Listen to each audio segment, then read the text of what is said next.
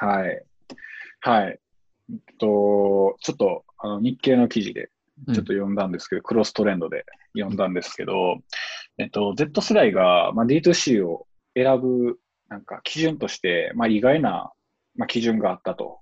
はいはいはい、いうことが、まあ、書かれてたんですよ。で、これ書いてる人が、えっと、まあ、Z 世代の、まあ、起業家というか、うん、まあ、その人がいて、で、実際に Z 世代の若者から、まあ、意見とか、まあ、声を聞いて、で、それをまあメディアに落とし込んだりとかっていうようなことをやってる人なんですけど、うんうん、えっと、まあ、テーマとしては、その Z 世代がそのマスブランド、まあ、そのナショナルブランドとかよりも D2C ブランドを選ぶ理由っていうふうに書かれてましたと。うんうん、で、えっとまあ、いろんな人にインタビューしてたんですけど、まあ、大きく分けて2つあって、うん、1つが、まあ、これ結構面白いなと思って、1つ目があの自分にこだわりのない領域だからこそ、そのこだわりが溢れてるその D2C ブランドを選択するっていうところ。ああ、なるほどね。そうそうそう。例えばさ、うん、俺、俺は、あんまりなんか、言うたら、その服とか、なんかその、うん、まあ、例えば香水とかっていうところにそんなこだわりがない。うん。やけど、例えばその、めっちゃ、その、な例えばその、まあ、地球の環境に優しいとか、例えばなんか、まあ、こういうテーマで統一されてますみたいな、そういう D2C ブランドがあったら、まあ、それを自分のこだわりとして購入しちゃうみたいな。うん。そう。なんで、まあ、その自分の中のこだわりがある領域だったら、その自分のこだわりのある商品が、例えばその、まあ、ナショナルブランド、まあ、メジャーなブランドであったりとか、まあ、D2C ブランドでもまあどっちでもいいんだけど、自分がこだわりない領域だからこそ、その D2C を選ぶっていう若者が多いらしい、いるらしいんですよ。はあ、なるほど。そう。なんですよ。で、まあ、そこにあるニーズというか、まあ、課題というか、うんまあ、なんですけど、その SNS がやっぱもう日常じゃないですか、Z 世代って。うんうん、なんで、その例えばその、例えばやけど、自分服、もユニクロとか自由ですみたいな、うん、まあ、そういう、まあ、服を着る人ももちろんいるんやけど、でも、そういう服着てたら、その周りの人から、まあ、無難な人やなって思われちゃうのが嫌。だから、はい、その自分なりの個性として、まあ、育て自分なりの個性を育てていきたいっていう、まあ、Z 世代では、はいはいはい、そのもう他の人のこだわりをもう購入するみたいな、うんうん、そういう選択があるらしくて、うん、まあ、僕はまあそこに関してはまあまあ確かに一理あるなとは思いつつまあなんか別になんか他の人から無難派とか、まあ、思われるためにその自分のこだわりをっていうとこはうんとも思ったんですよ。はあ。はいはいはい。そう、そうなんですよ。なるほど。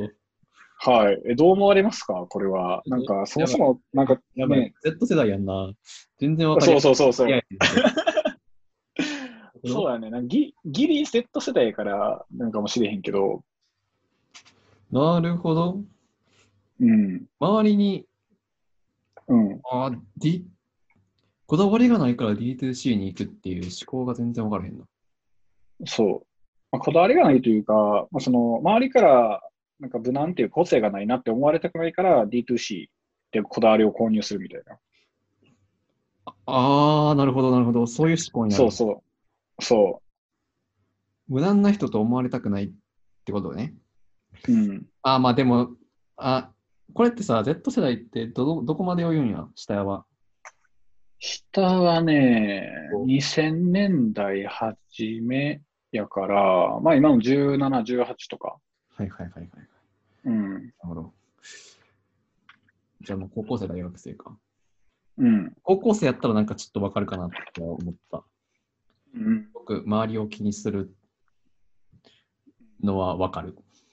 うん。よく見られたいって思うのはわかる。うん、そうよな。そうなった時に、うん。 T2C に行くのか。例えばさ、うんと、ちょっと昔っていうか、俺らの話になるけど、うん。スタン・スミスがいいみたいな、あったやん。ああ、あったな。 PC になるみたいな話よね。。うん、そうそうそうそう。まあ、言うたらそうそうだよね。うん。うん。なるほど、なるほど。あ、ちょっとじゃあ理解してる。そうなんか、なんてやろう。感情としては一緒で、うん。その、無難無難に思われたくないっていうか、なんていうのうん。のは一緒で、うん。に、えっと、周りからどう思われたいかみたいなところの向こう先がうん。うん。ナショナルブランドじゃなくて D2C に変わっていってるみたいな話うん。と理解した。うん。そうなんですよ。まあ、これが、まあ、一つ目うん。です。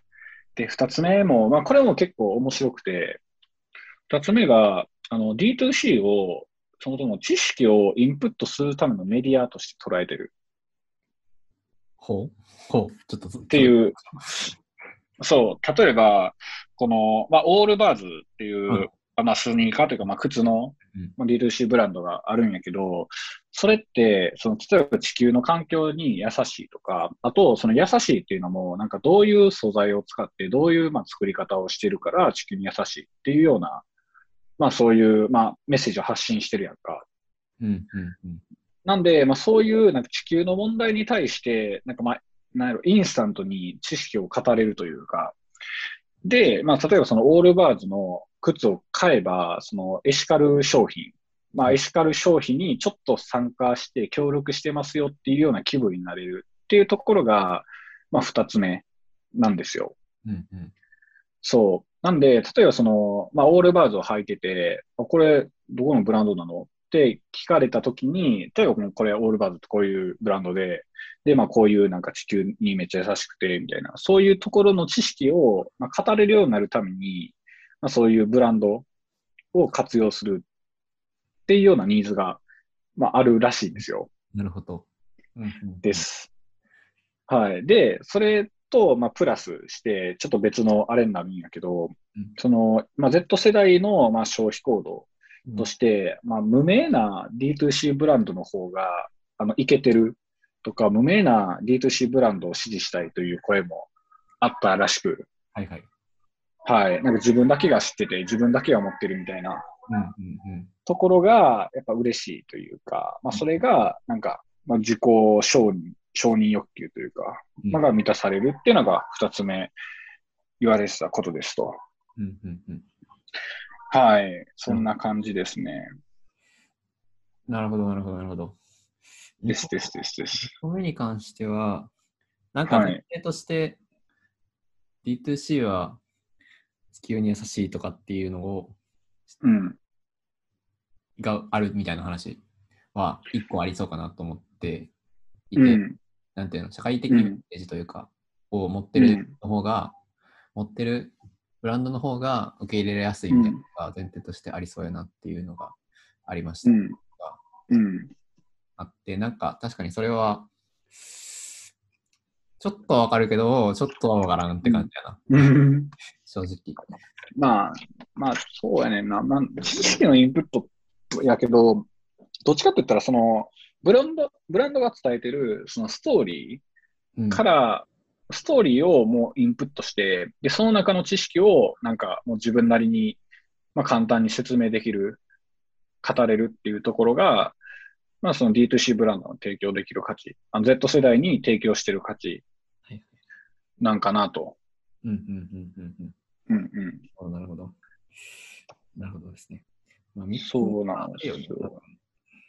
よく言われるうんクリエイターエコノミー的な話よね、それは。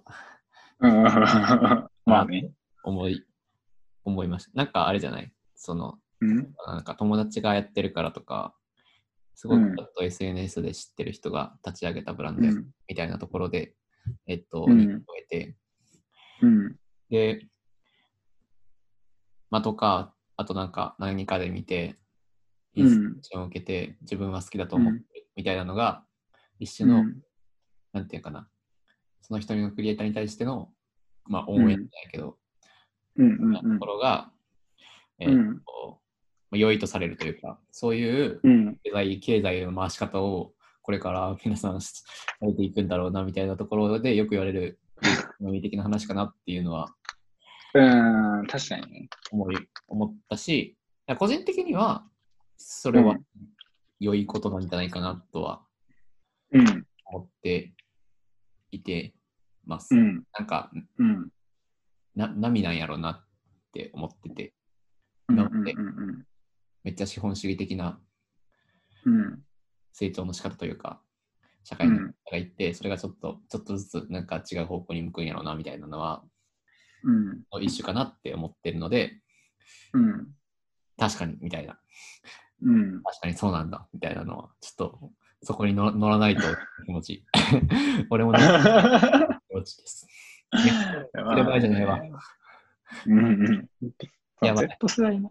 う脱ユニクロ。ん、うん、そうやな。ですと。こんな感じですと。はいはいはい。なるほど。うん、うん、そんな感じですかね。まだ、うん。えー足りてないことありますかは、まあ、大丈夫です。では、以上です。あ、出した。はい。明日。